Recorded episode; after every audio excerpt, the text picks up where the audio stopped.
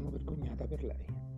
Avvocato Conte, stamattina io mi sono vergognata per lei, non solo per, per quel aiutateci che tradiva la sua disperazione, ma per il mercimonio che ha inscenato in quest'aula nel tentativo di darne dignità. Questo quanto dichiarato in aula nei giorni scorsi da corde vocali d'acciaio detta Giorgia.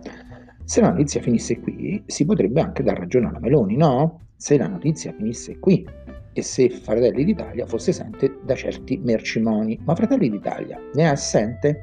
Oggi vi racconterò una storia di mercimonio accaduta nella mia città.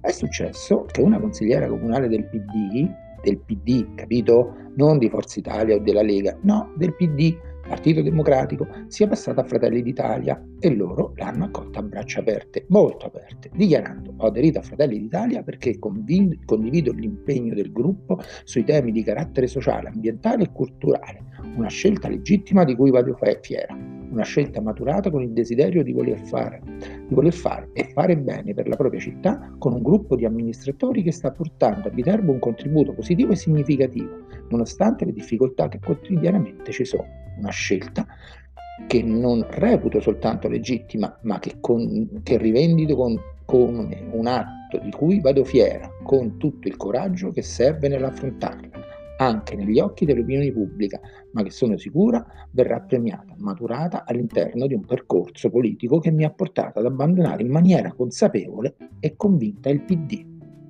Capite, i fratellini e le sorelline d'Italia accusano Consent di mercimonio, ma loro lo hanno sempre fatto, prendendosi in casa anche quelli del PD.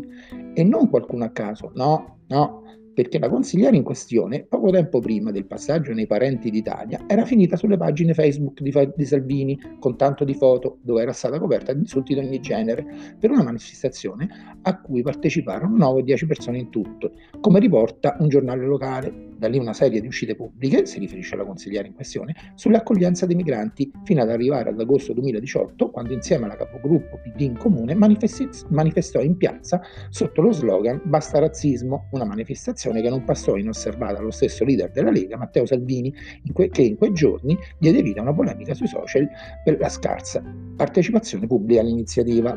Loro, quelli dei porti chiusi, quelli di prima gli italiani, si prendono in casa chi scende in piazza per salvaguardare i migranti, attaccano la l'attuale governo di cose che loro già hanno fatto. Capito come funzionano i teniamo famiglia d'Italia? Ma tanto, chi vuoi che se ne accorga? Cara Meloni, anche io mi sono vergognato per lei.